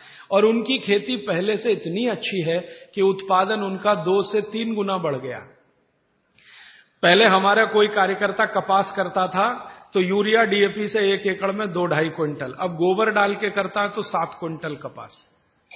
पहले हमारा एक कार्यकर्ता गेहूं करता था तो यूरिया डी ए पी से एक एकड़ में बारह क्विंटल गेहूं, अब गोबर से गेहूं करता है तो चौबीस से पच्चीस क्विंटल गेहूं उसी एक एकड़। धान करते थे, चावल करते थे तो यूरिया डी ए पी से आता था मुश्किल से पंद्रह सत्रह क्विंटल धान, चावल उसमें भी कम होता था। अब हम धान करते हैं तो तीस क्विंटल तक आता है उसी गोबर से। बाजरे में किया, मक्के में किया, गन्ने में तो इतना अद्भुत परिणाम है कि यूरिया डी ए पी का गन्ना करो तो गन्ना ज्यादा से ज्यादा आठ फीट ऊंचा होता है, गोबर से गन्ना करो तो चौदह फीट तक ऊंचाई जाती है। गन्ने में यूरिया डी ए पी से रिकवरी आठ परसेंट है, गोबर से रिकवरी चौदह पंद्रह परसेंट है। और जो गोबर से गन्ना करें और उसका गुड़ बनाए, रस से गुड़ बनाए, तो वो गुड़ का अंतर्राष्ट्रीय बाजार में भाव सत्तर रुपए किलो है और आप पंद्रह रुपए किलो खरीदने में परेशान हैं। क्योंकि इंटरनेशनल मार्केट में लोग कहते हैं कि जी गोबर का गन्ना और उसका रस और गुड़ मिलता नहीं किसी देश में, भारत में ही संभव है, क्योंकि देशी गाय ही भारत में है और किसी के पास देशी गाय है नहीं। तो गोबर में लक्ष्मी है, क्योंकि आप उत्पादन बढ़ाएंगे, बाजार में बेचेंगे, लक्ष्मी आएगी। तो गोमय वसति लक्ष्मी, गोमूत्रे धन्वंतरी। सूत्र कुछ ऐसा है कि मूत्र में धन्वंतरी, गोबर में लक्ष्मी। अब ये गोबर पर एक्सपेरिमेंट करते करते हम यहां तक आए हैं कि गाय के गोबर में से गैस निकलती है। ये गैस से आप अपने घर का चूल्हा तो जला ही सकते हैं, ये तो पुरानी बात है। अभी आज की बात जो है वो ये कि गाय के गोबर से निकली हुई गैस से गाड़ी चला सकते हैं। गाड़ी माने Tata Sumo, Tata Indica, Tata Sierra, Tata की वो सफारी, ये सब चलती है, बहुत आराम से चलती है। गोबर गैस है ना, उसको सिलेंडर में भरो और वो सिलेंडर गाड़ी में लगा दो तो बिना इंजन बदले और कोई तकलीफ किए वो ही गाड़ी दौड़ती है। दिल्ली में आईआईटी है, कभी भी आप वहां चले जाइए, आईआईटी कैंपस की सब गाड़ियां गोबर गैस से ही चलती है। और इस आधार पर सुप्रीम कोर्ट में एक केस का अभी फैसला हुआ है। हमारे देश का अदालत अब तक ये कहती थी कि गाय दूध न दे तो बेकार है, काट दो। अब सुप्रीम कोर्ट ने अपना फैसला बदल दिया, वो कहते हैं ये दूध नहीं दे तो भी उतनी ही उपयोगी है क्योंकि गोबर दे रही है और मूत्र दे रही है। कोर्ट ने अपना जजमेंट बदला, ये भारत के इतिहास में पहली बार हुआ। सुप्रीम कोर्ट ने अपना पुराना जजमेंट बदला ये एक्सपेरिमेंट होने के बाद।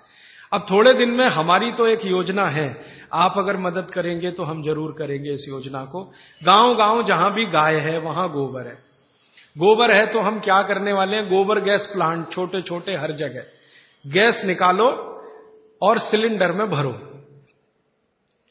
कंप्रेशर की मदद से, आप जानते हैं कोई भी गैस सिलेंडर में भरी जा सकती है, तो कंप्रेशर की मदद से गैस सिलेंडर में भरो और सिलेंडर खुद भी इस्तेमाल करो, दूसरों को भी दो। ये एलपीजी का चक्कर खत्म करो क्योंकि ये एलपीजी आयातित है, माने इंपोर्टेड है। दूसरे देश के सामने हम भिखारी बन के खड़े हैं, जी दे दो, ईरान से मांग रहे हैं, इराक से मांग रहे हैं, ईरान आंखें दिखा रहा नहीं देते, हाँ देंगे तो इस कीमत पे देंगे, गरज है तो ले लो नहीं तो मत लो। तो हमारी सरकार भीगी बिल्ली बनी हुई उनके सामने रेरियाती है, घिघियाती है। ये चक्कर अभी खत्म करना, हमको तो डीजल पेट्रोल ही खत्म करना है इस देश में, जरूरत ही नहीं डीजल पेट्रोल। जब तक गाय जीवित है उसका गोबर है, गोबर से गैस है, गैस से सब चलेगा। आपकी बिजली भी बना लो, गाड़ियां भी चला लो, रसोई गैस भी जला लो, घर के सब काम गोबर गैस से हो सकते हैं। और गोबर गैस की बनाई हुई रोटी का स्वाद आपके एलपीजी की रोटी के स्वाद से कई गुना अच्छा है, करके देख लीजिए आप। तो हमारी भविष्य की योजना है कि हम इस अभियान में आगे ये करने जा रहे हैं, गांव गांव के कार्यकर्ताओं को प्रशिक्षण देके कैसे गोबर गैस बनाई जाए, कैसे प्लांट लगाया जाए, कैसे उसको निकाला जाए गैस को, कैसे सिलेंडर में भरा जाए। जिस दिन ये काम बड़े पैमाने पर चल पड़ा, हिंदुस्तान को डीजल पेट्रोल एक बूंद खर्च करने की जरूरत नहीं, गाय से ही देश चलेगा। तो समझ में आएगा कि इसमें महालक्ष्मी है गाय के गोबर में, लक्ष्मी नहीं महालक्ष्मी। भारत में सत्रह करोड़ गाय है, इसकी डबल चाहिए, चौंतीस करोड़ में यह हो जाएगा। हमने जो हिसाब निकाला है, एक गाय का गोबर एक दिन में दस किलो, अभी एक सत्रह करोड़ गाय है तो एक दिन का उनका गोबर है एक सौ सत्तर करोड़ किलो। लेकिन सारे देश के डीजल की खर्चा और पेट्रोल का खर्चा और एलपीजी का खर्चा, ये पूरा अगर हम कवर करना चाहें तो गाय चाहिए चौंतीस करोड़। हम आधे का तो कर सकते हैं, आज जितनी गाय है चौंतीस करोड़। अब ये चौंतीस करोड़ गाय कहां से आएगी, ये तभी आएगी जब कटना बंद हो। आप अगर इसका संरक्षण करें, गाय का कटना इसका बंद करा दें, तो गाय की संख्या अपने आप चौंतीस करोड़ हो जाएगी। क्योंकि भारत की जो गाय है, देशी गाय, वो बीस साल जीवित रहती है और बीस साल में कम से कम सत्रह बार मां बन सकती है वो, भारत की गाय। और ये जो जर्सी है ना, इसकी उम्र ही नहीं है, ये ज्यादा से ज्यादा आठ से नौ साल जीवित रहती है और आठ से नौ साल में पांच छह बार ही मां बनती है। और भारत की जो देशी गाय है, इसके बारे में वाघभट्ट कहते हैं कि इससे जैसी कोई दूसरी चीज भगवान ने नहीं बनाई। भागवत जी कहते हैं कि इसके जैसी दूसरी चीज कोई भगवान ने नहीं बनाई। ये देशी गाय है, मां बनेगी, बछड़ा आएगा, बछड़ी आएगी तो गाय बनेगी, बछड़ा आएगा तो बैल बनेगा। और देशी गाय का बछड़ा ही बैल बनता है, ये जर्सी वाला नहीं बनता, क्योंकि देशी गाय के शरीर पर कंधा है, तो कंधा चाहिए ना बछड़े को बैल बनने के लिए, तो वो तभी संभव है। इसलिए देशी गाय का संरक्षण करना बहुत जरूरी है। आप बोलेंगे जी संरक्षण कैसे हो, भागवत जी कहते हैं कि भारत को भगवान की सबसे अच्छी देन है वो ये गाय है, जिसको हम देशी गाय कहते हैं। इसकी हमेशा सेवा करो तो ये संरक्षित हो। शायद इसलिए हमारे बुजुर्गों ने कहा गाय की सेवा करो तो मोक्ष मिलेगा, तैतीस प्रकार के देवता खुश रहेंगे। और मैंने करके देखा, ये देशी गाय आप घर में रखो, उसकी सेवा करो, सवेरे सवेरे सो के उठो, बस गाय को देखो, कुछ मत करो, बैठ जाओ, देखो उसको सामने, और आपके शरीर में इतनी खुशी और आनंद पैदा होगा उसका चेहरा देखने मात्र से। करके देख लो इसको। मैं अभी एक एक्सपेरिमेंट कर रहा हूं। डिप्रेशन के कुछ मरीजों को मैंने इकट्ठा किया है एक गौशाला में। एक गौशाला में डिप्रेशन के मरीजों को इकट्ठा किया है। कोई दवा नहीं देते, वो कहते हैं जी गाय के सामने बैठो बस और देखो, उसको देखो, उसकी आंखें देखो। आंखों में जितनी सुंदरता है देशी गाय की कहीं नहीं मिलेगी आप। और जो आप गाय पहचान सकते हैं, भारत में एक गाय है किल्लारी गाय कहते हैं उसको, किल्लारी गाय, एकदम गुलाबी आंखें, सुर्ख गुलाबी आंखें। उसकी आंखें देख लिया आपने तो डिप्रेशन और अवसाद आपका खत्म हो जाए, इतना आनंद मिलता है गाय को देखने से। तो गाय देखने मात्र से अगर आनंद की प्राप्ति हो रही है तो ये उसकी सबसे बड़ी विशेषता है। मूत्र से तो बीमारियां ठीक हो ही रही हैं, गोबर से तो बहुत कुछ हो ही रहा है अपने देश में, उसकी आंखें देखने मात्र से खुशी पैदा होती है। और उसी गाय के साथ एक भैंस को देख लो, बराबर में एक गाय खड़ी कर लो, एक भैंस खड़ी, भैंस का चेहरा देख लो आप, तो ना हो तो डिप्रेशन हो जाएगा। हाँ, भैंस का चेहरा देखते ही मन में जो पैदा होता है ना वो वॉमिटिंग सेंसेशन जैसा, और गाय का चेहरा देखते ही खुशी। तब मुझे ये सब बातें समझ में आई कि हमारे पूर्वज पुरखे गाय के लिए कितने प्रेमी और कितना उसको बचाने के लिए लगे रहे। और आप जानते हैं कि इस हिंदुस्तान की आजादी की लड़ाई गाय से शुरू हुई, जो अठारह सौ सत्तावन में मंगल पांडे ने गाय की चर्बी के कारतूस की बात सुनी नहीं होती तो गोली मारी नहीं होती तो क्रांति शुरू नहीं होती। और महात्मा गांधी जो इस आजादी के आंदोलन के सबसे बड़े नेता थे वो ये कहते थे मेरा शरीर काट दो, गाय को मत काटो। और एक जगह तो गांधी जी ने अंग्रेजों को कड़क भाषा में कहा कि तुम भारत को गुलाम रखना चाहते हो, रखो, गाय काटना बंद कर दो, मैं आंदोलन वापस ले लूंगा। वो कहते हैं गाय बच गई तो आजादी तो आ ही जाएगी। एक बार गांधी जी को एक अंग्रेज पत्रकार ने पूछा कि आपको आजादी और गाय दोनों में से क्या चाहिए, तो कहते हैं गाय बचा दो, आजादी तो आ ही जाएगी। गांधी जी जैसे आदमी को इतना लगता था।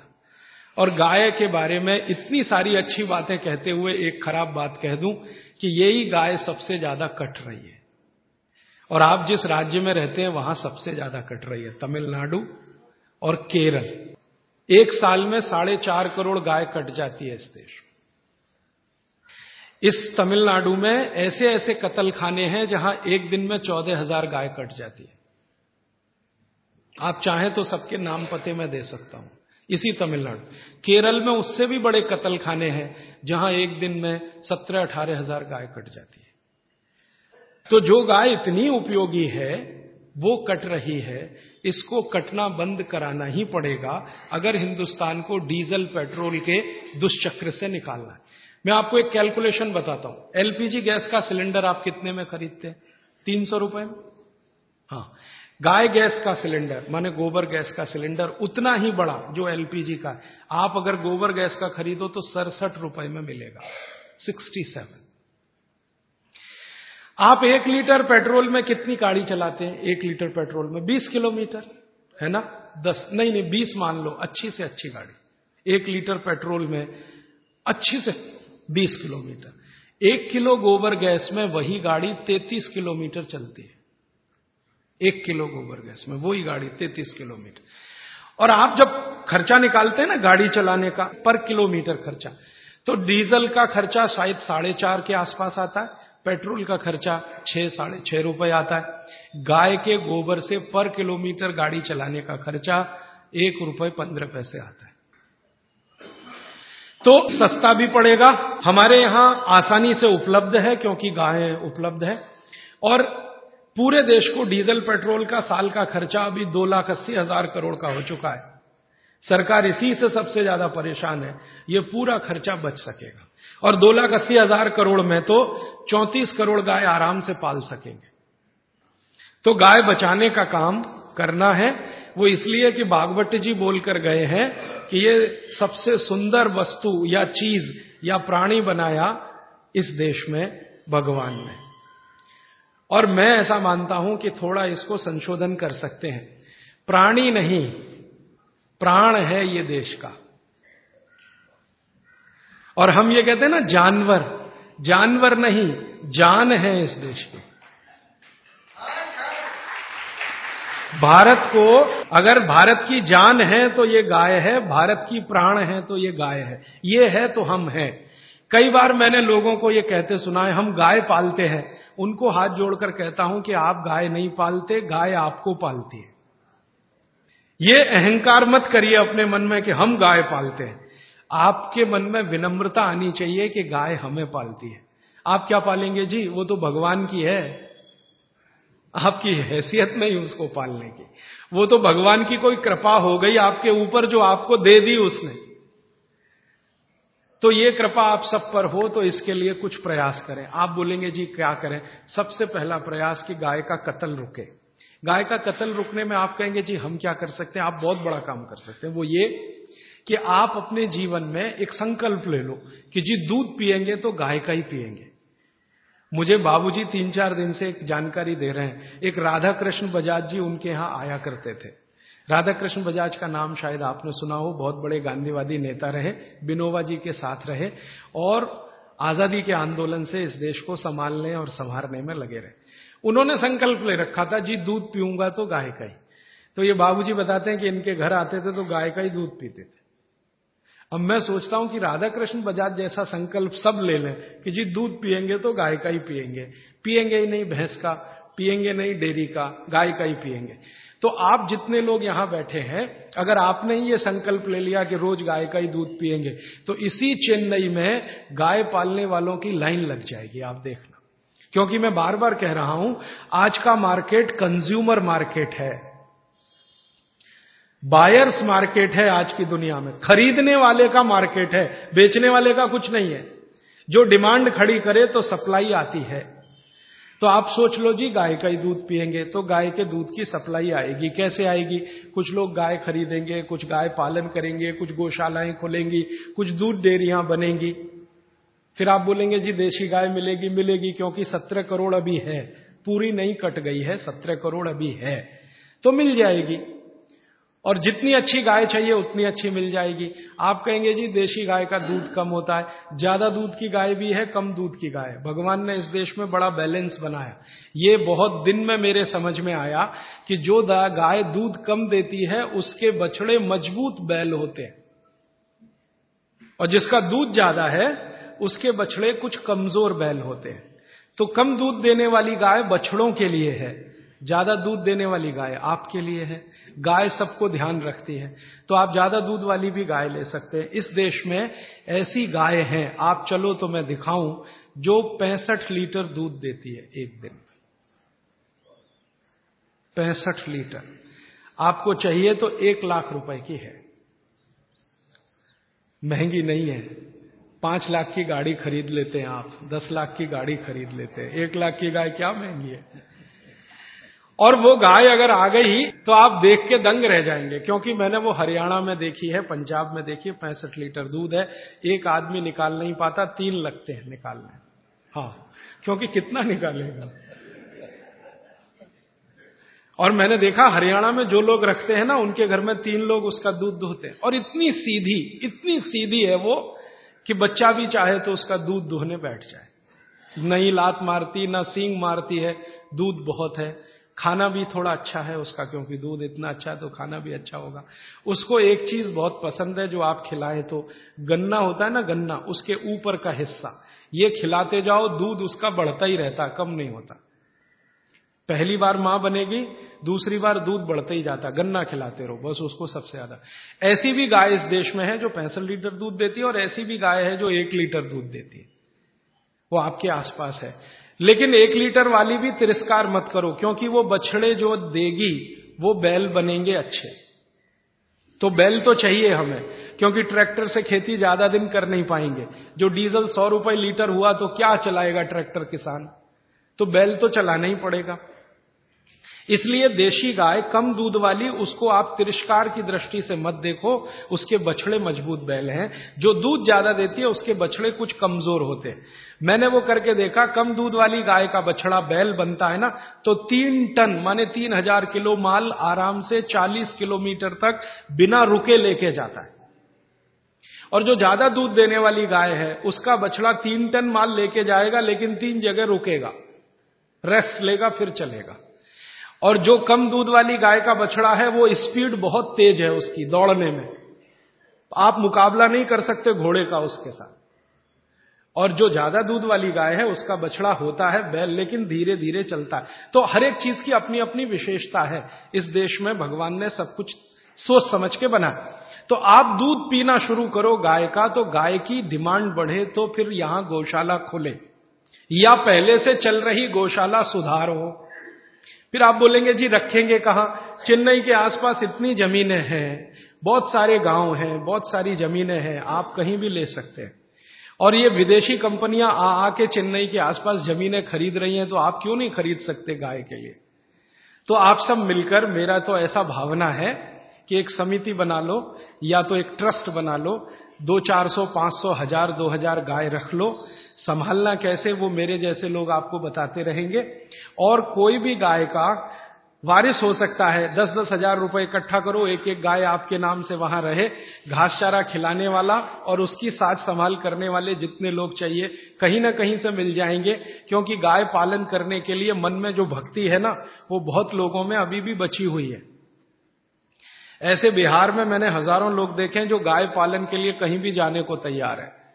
उत्तर प्रदेश में है तो वो आ जाएंगे, आपकी गायों को संभालेंगे। उनको पुण्य चाहिए, मोक्ष चाहिए, आपको दूध चाहिए, दोनों का मेल हो जाएगा। तो पालने वाले भी मिल जाएंगे, गाय भी मिल जाएगी। बस आप तो संकल्प कर लो जी कि हम तो करेंगे। अब आप में से जो भी लोग दानवीर हैं, जो दान देते हैं, मैं कहता हूं गाय के लिए निकालो थोड़ा थोड़ा।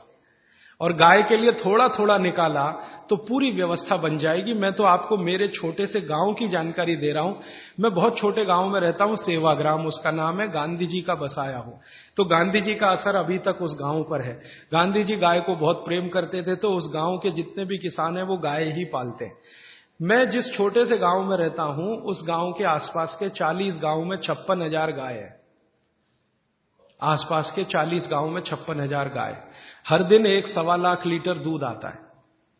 और जिसको चाहिए वो चला जाता है, फिर थोड़ा बच जाता है तो उस दूध से बिस्किट बनाते हैं, गाय के दूध का बिस्किट। हमारे यहाँ का खा लें तो आप सारे बिस्किट भूल जाएंगे। फिर वो बच जाता है तो फिर दही बना लेते हैं, दही का मट्ठा, मट्ठे से मक्खन बना लेते हैं, मक्खन से घी भी मिल जाता है।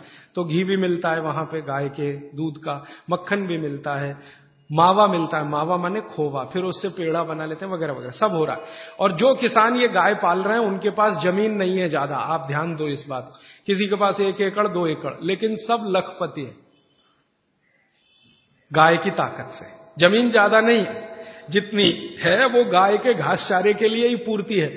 लेकिन दूध और दूध की दूसरी चीजें जो वो दे रहे हैं, कुछ किसानों को तो ये बात इतनी समझ में आई है कि अब उन्होंने दूध देना बंद किया। वो कहते हैं जी दूध नहीं देंगे, आपको घी चाहिए तो ले लो, घी दे देंगे आपको, शुद्ध गाय का, दूध नहीं देंगे। मैंने एक दिन पूछा भैया क्यों?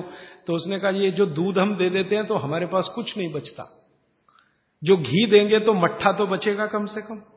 देखो कितनी इंटेलिजेंसी! वो आदमी यूनिवर्सिटी में नहीं गया, एग्रो इकोनॉमिक्स उसने कभी नहीं पढ़ा।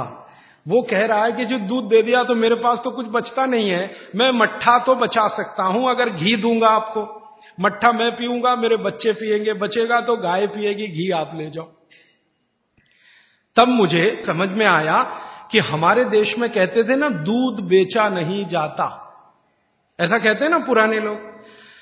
दूध बेचना पूत बेचने जैसा है, बच्चे को नहीं बेच सकते तो दूध भी नहीं बेच सकते। तो वो शायद कहावत इसलिए बनी होगी कि आप अगर दूध बेचते रहोगे तो कुछ बचेगा नहीं, तो दूध बेचो मत, दूध की बनाओ दही, दही का बनाओ मट्ठा, मट्ठे से निकालो मक्खन, घी बेचो। तो घी बेचो तो भाव भी अच्छा है, एक सौ अस्सी रुपए किलो तो हमारे यहां मिलता है, लेकिन वही घी बंबई जाता है तो पांच सौ रुपए किलो बिक जाता है, बेंगलोर चला जाए तो छह सौ रुपए किलो भाव है, जर्मनी चले जाए तो चार हजार रुपए किलो तक भाव मिल जाता है वही घी का। एक सौ अस्सी से लेके चार हज़ार रुपए किलो तक का रेट है गाय के देशी घी का। जर्मनी, वहां अमेरिका वगैरह वगैरह, उनको भी चाहिए, मिलता नहीं क्योंकि उनके पास देशी गाय नहीं, जर्सी।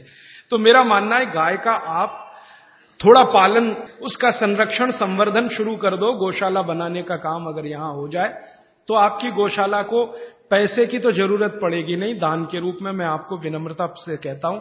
एक गाय जो दूध देती हो, साल की कमाई उसकी दो लाख रुपए की है और खाने का खर्चा उसका बीस हजार रुपए का है, तो बीस हजार का खाना खाएगी, दो लाख की इनकम है। दूध के रूप में, दही के रूप में, घी के रूप में, मक्खन के रूप में, मूत्र के रूप में और गोबर के रूप में, टोटल इनकम दो लाख की। और जो बूढ़ी हो गई, दूध देना बंद करे तो भी साल की इनकम सवा लाख की है, तो भी खर्चा वही बीस हजार का है। तो इनपुट कम है, आउटपुट ज्यादा है। इसलिए गाय का बिजनेस भी आप करें, दूध का, गाय से मतलब दूध का, दही का, मक्खन का, घी का, गोबर का, आप शुरू कर दो। मैं आज बोल रहा हूं, तीन साल बाद सरकार बोलेगी इसी बात को कि गोबर गैस प्लांट लगाओ, जगह जगह सिलेंडर में गैस भरो और गाड़ियां चलाओ। डीजल हम ला नहीं सकते, पेट्रोल ला नहीं सकते, डेढ़ सौ रुपए लीटर है। तो इसलिए ये गोमूत्र से शुरू हुई आपके बीच की बात वहां तक पहुंचती है। और आप दूध पियोगे तो गाय बढ़ेगी, मूत्र का उपयोग करो दवा के लिए तो भी गाय बढ़ेगी, गोबर का उपयोग करो खेत में तो भी गाय बढ़ेगी। ये तीन तरीके से गायों को आप बचा सकते हैं और इनकी संख्या लगातार बढ़ा सकते हैं। यहां पर अपने निरंजन भाई हैं, ये और इनकी पत्नी गाय के सेवा में लगे हुए हैं। आपको कभी गोमूत्र की जरूरत हो तो इनसे ले लेना। अब मैं पांच मिनट में खत्म करता हूं कि गोमूत्र से और क्या क्या कर सकते हैं। हाँ, और क्या क्या। वाघभट्ट जी कहते हैं आंख के कोई भी रोग, आंख के सभी रोग कफ के रोग हैं जो आंख में हैं। जैसे मोतियाबिंद हुआ, ये कफ का रोग है, कैटरेक्ट जिसको आप अंग्रेजी में कहते हैं। ग्लूकोमा, ग्लूकोमा एक रोग है ना, काला पानी, काला पानी। रेटिनल डिटैचमेंट एक रोग है जिसका तो दुनिया में कुछ भी इलाज ही नहीं है, रेटिनल डिटैचमेंट का ऑपरेशन भी नहीं है, उसका हो भी तो सक्सेस नहीं है। आप अमेरिका चले जाओ और किसी डॉक्टर को कहो रेटिनल डिटैचमेंट का, तो कहेगा ऑपरेशन कर सकता हूं, गारंटी नहीं है विजन आएगा कि नहीं। तो रेटिनल डिटैचमेंट, ग्लूकोमा, कैटरेक्ट।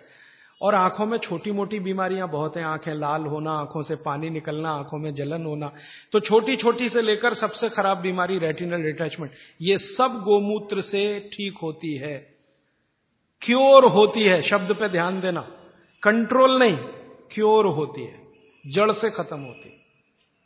आप बोलेंगे जी क्या करें, बस इतना ही करना है कि देशी गाय का मूत्र कपड़े से छान कर एक एक बूंद आंख में डालें। आप में से किसी को चश्मा उतारना है अगर अपना, तो जरूर डालें। तीन महीने में आप लगातार डाल के देख लीजिए, नंबर बदल जाएगा और सवा डेढ़ महीने में चश्मा उतर जाएगा। ग्लूकोमा बिना ऑपरेशन ठीक होता है, चार सवा चार महीने में। कैटरेक्ट अगर आपको डिसॉल्व करना है, छह सवा छह महीने में ठीक हो जाता है।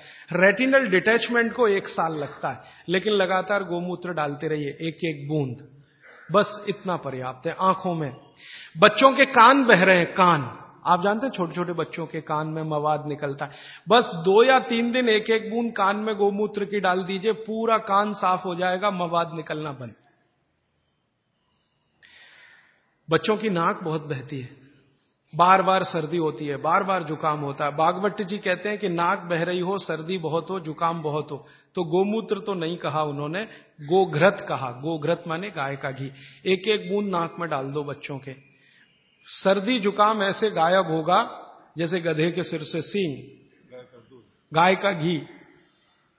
अच्छा, आपको नींद नहीं आती, अच्छी नींद लेनी है, बढ़िया नींद लेनी है, डीप स्लीप लेनी है, रात को एक एक बूंद गाय का घी नाक में डाल के सो जाओ, बहुत गहरी नींद आएगी।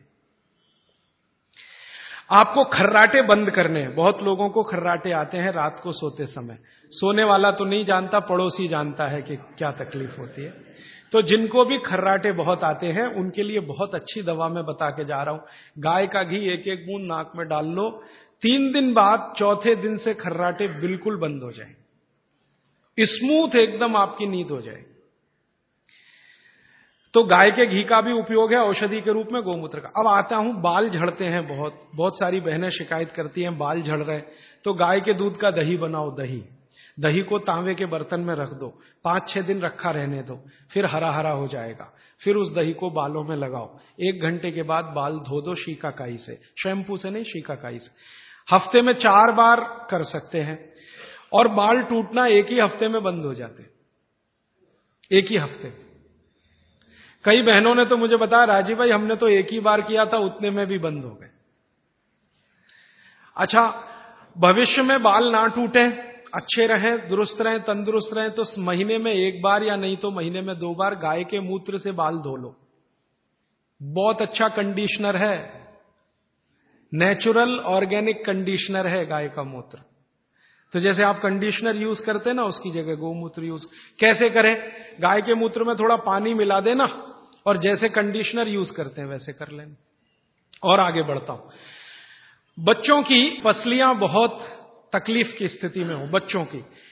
आप कई बार महसूस करते हैं ना, उनको बलगम जमा हो गया, कफ जमा हो गया, तो ऐसे बच्चों को एक चम्मच गोमूत्र पिला दो, एक ही दिन के बाद वो सारा कफ उतर जाएगा। आपको पीना है तो आप भी पी लो, आधा कप तक पी सकते हैं। फिर उसके बाद मूत्रपिंड के जितने भी रोग हैं, मूत्रपिंड के रोग आप सब समझते हैं, किडनी के फेलियर के और किडनी के तकलीफ के, ये सब में बहुत अच्छी दवा है गोमूत्र, उपयोग करो।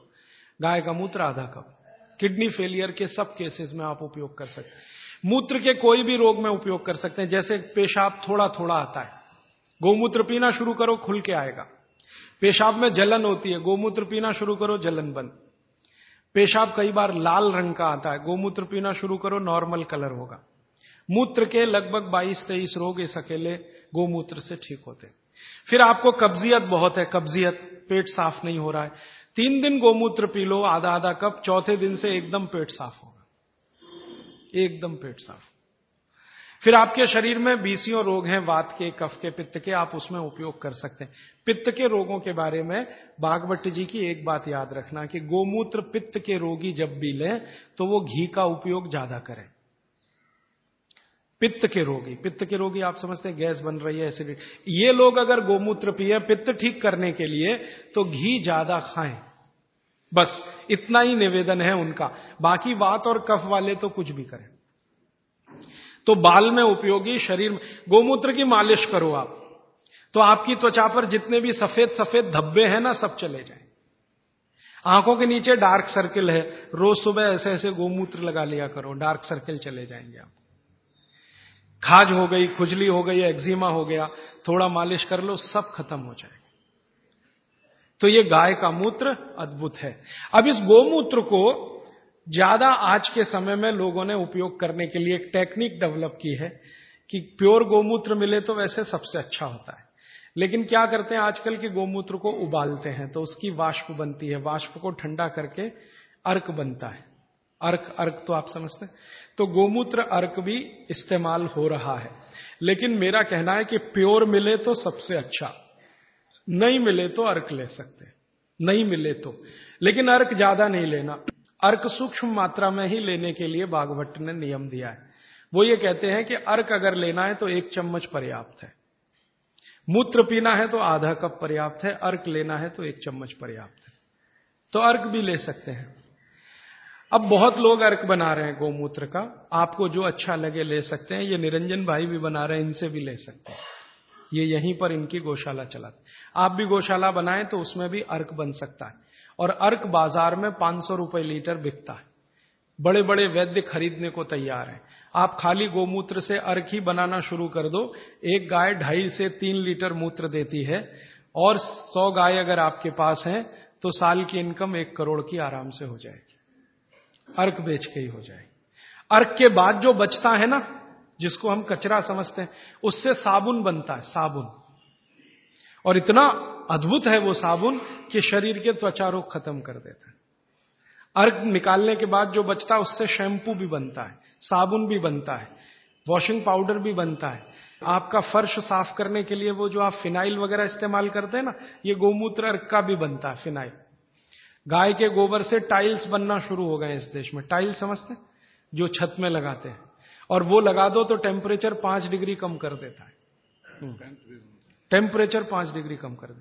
तो ऐसी अद्भुत गाय भगवान ने हमको दी, प्रकृति ने दी, इसका संरक्षण संवर्धन हम करें, मूत्र का उपयोग करें, गोबर का उपयोग करें, घी का उपयोग करें, दूध का उपयोग करें, और हर चीज उपयोग करेगी तो मांग बढ़ेगी, मांग बढ़ेगी तो गाय आएगी।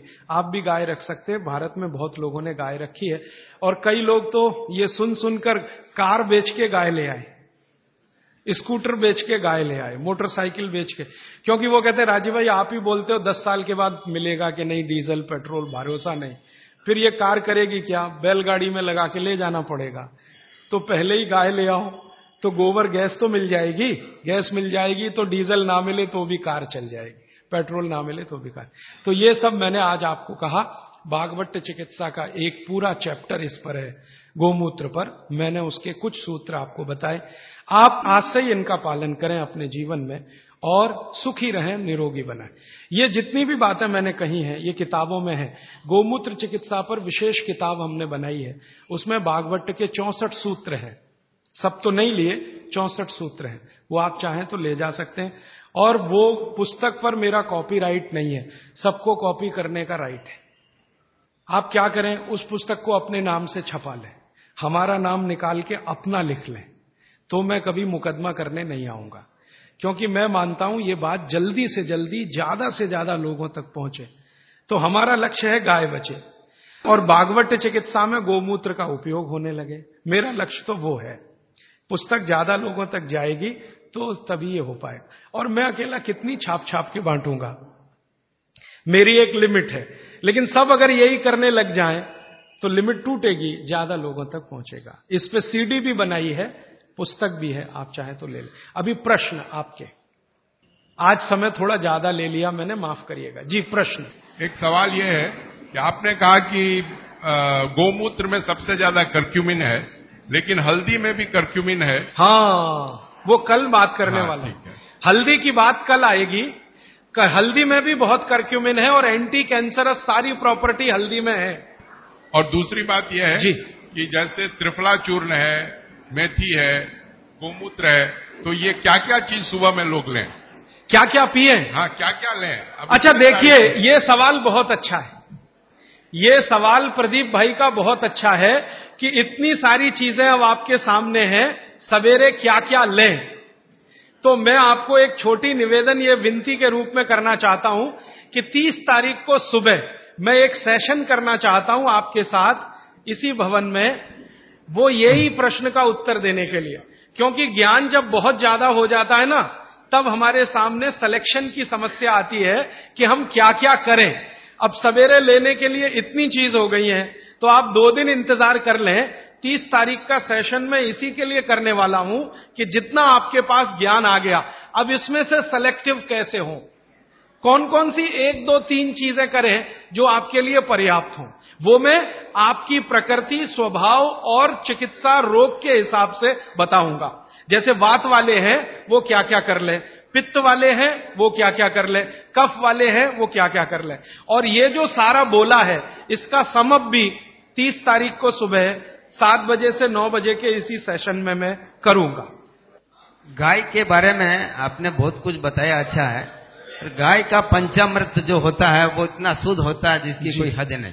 सही बात। मैंने इसका सदुपयोग किया है, पांचों चीजों को जिसको मिलाकर के आप ले हो तो जिंदगी भर की जैसी जैसी बीमारी हो वो आपकी दूर हो जाती है। उसके बारे में आप बताते हैं। गाय का दूध, गाय का घी, गाय का मूत्र, थोड़ा गाय के गोबर का रस और ये सब मिलाकर थोड़ा गुड़, ये है पंचामृत। इसमें गुड़ की जगह शहद भी मिला सकते हैं, क्योंकि दूध में वैसे शहद नहीं मिलाते, लेकिन गाय के मूत्र के साथ चलता है। घी में शहद नहीं मिलाते, लेकिन गाय के मूत्र के साथ चलता। तो पंचामृत बनाने की विधि पुस्तक में है, आप ले लो। ये पंचामृत का इनका जो रिजल्ट है वो पूरे देश में वैसा ही रिजल्ट है। वात, पित्त, कफ तीनों पर एक साथ काम करता है, बहुत गहराई से असर करता है। अबनॉर्मेलिटी इन हार्मोन्स, उसका कोई क्योर है? हाँ बिल्कुल है। आप इसके लिए मुझे व्यक्तिगत रूप से मिलेंगे? जरूर। मैं आपको लिख के देता हूँ। जरूर जरूर। देखिए मेरे पास एक लिखित चिट्ठी आई है, बहुत खुशी की बात है। चेन्नई में गौशाला है तो बहुत अच्छी बात है, बस दुख की बात है कि उसका मैनेजमेंट सही नहीं है। यह दुख की बात है। तो आप गौशाला वालों से मिलके उसका कुछ मैनेजमेंट सुधार लो और मेरी तरफ से गारंटी दो कि एक भी गाय घाटे का सौदा नहीं है, दूध दे या ना दे। सेक्रेटरी है, बहुत अच्छा है जी, आप बोलेंगे। इनको माइक दे दीजिए जरा। चेन्नई में पिंजरापोल है जहाँ करीब सत्ताईस सौ गाय है। ये सब बुढ़ी गाय है जो दूध नहीं दे रही है, ठीक है, और हम इनका पालन कर रहे हैं। आप जैसे लोग बोलते हैं कि मैनेजमेंट बराबर नहीं है, ये बात नहीं है। वही लोग बोलेंगे या तो उनको दूध नहीं मिल रहा है। अगर वहाँ आके आप पर्सनली आके देखें तो आपको मालूम पड़ेगा कि मैनेज कैसे किया जाता है। कहना बहुत ईजी है लेकिन करना बहुत मुश्किल है। इसलिए आपसे विनती है कि आप सब लोग वहाँ आइए, देखिए और हमें किस तरह का सहयोग दे सके आप सहयोग दीजिए। धन्यवाद। बटाटा नहीं खाना, नहीं सुबह सुबह खाना तो वेट नहीं बढ़ेगा, रात को खाओ तो वेट बढ़े। पराठा रात को नहीं खाना, सुबह खाना। आप थोड़ा या तो चूना खा लो और आज जो बोला है थोड़े दिन या तो गोमूत्र पी लो, एलर्जी सब तरह की ठीक हो। चूना खाने के लिए एक ग्राम चूना दही में मिला के या मट्ठे में मिला के, छाछ में, नहीं तो पानी में मिला के, नहीं दिन में सुबह। गुस्सा नहीं आए, गाय का घी नाक में डालो, गुस्सा नहीं आए। गाय का घी नाक में डाल के सोना।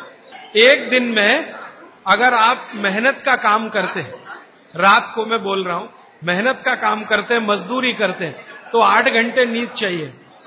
मेहनत करते हैं आठ घंटे, और अगर मेहनत नहीं करते सिर्फ बैठने का काम है तो साढ़े छह घंटे, छह से साढ़े छह घंटे। गोबर गैस, गाय की गौशाला जो होती है ना, जहाँ गोबर है वहीं पर ये गोबर गैस बनती है और वहीं से सिलेंडर में भर के हम सबको दे सकते हैं। गोमूत्र वैसे ताजा हो, अड़तालीस मिनट में पी लेना चाहिए। बोतल में भर के चार पांच दिन तक रख सकते, कांच की बोतल। बीपी के लिए सबसे अच्छा मेथी दाना रात को पानी में डाल के, हाँ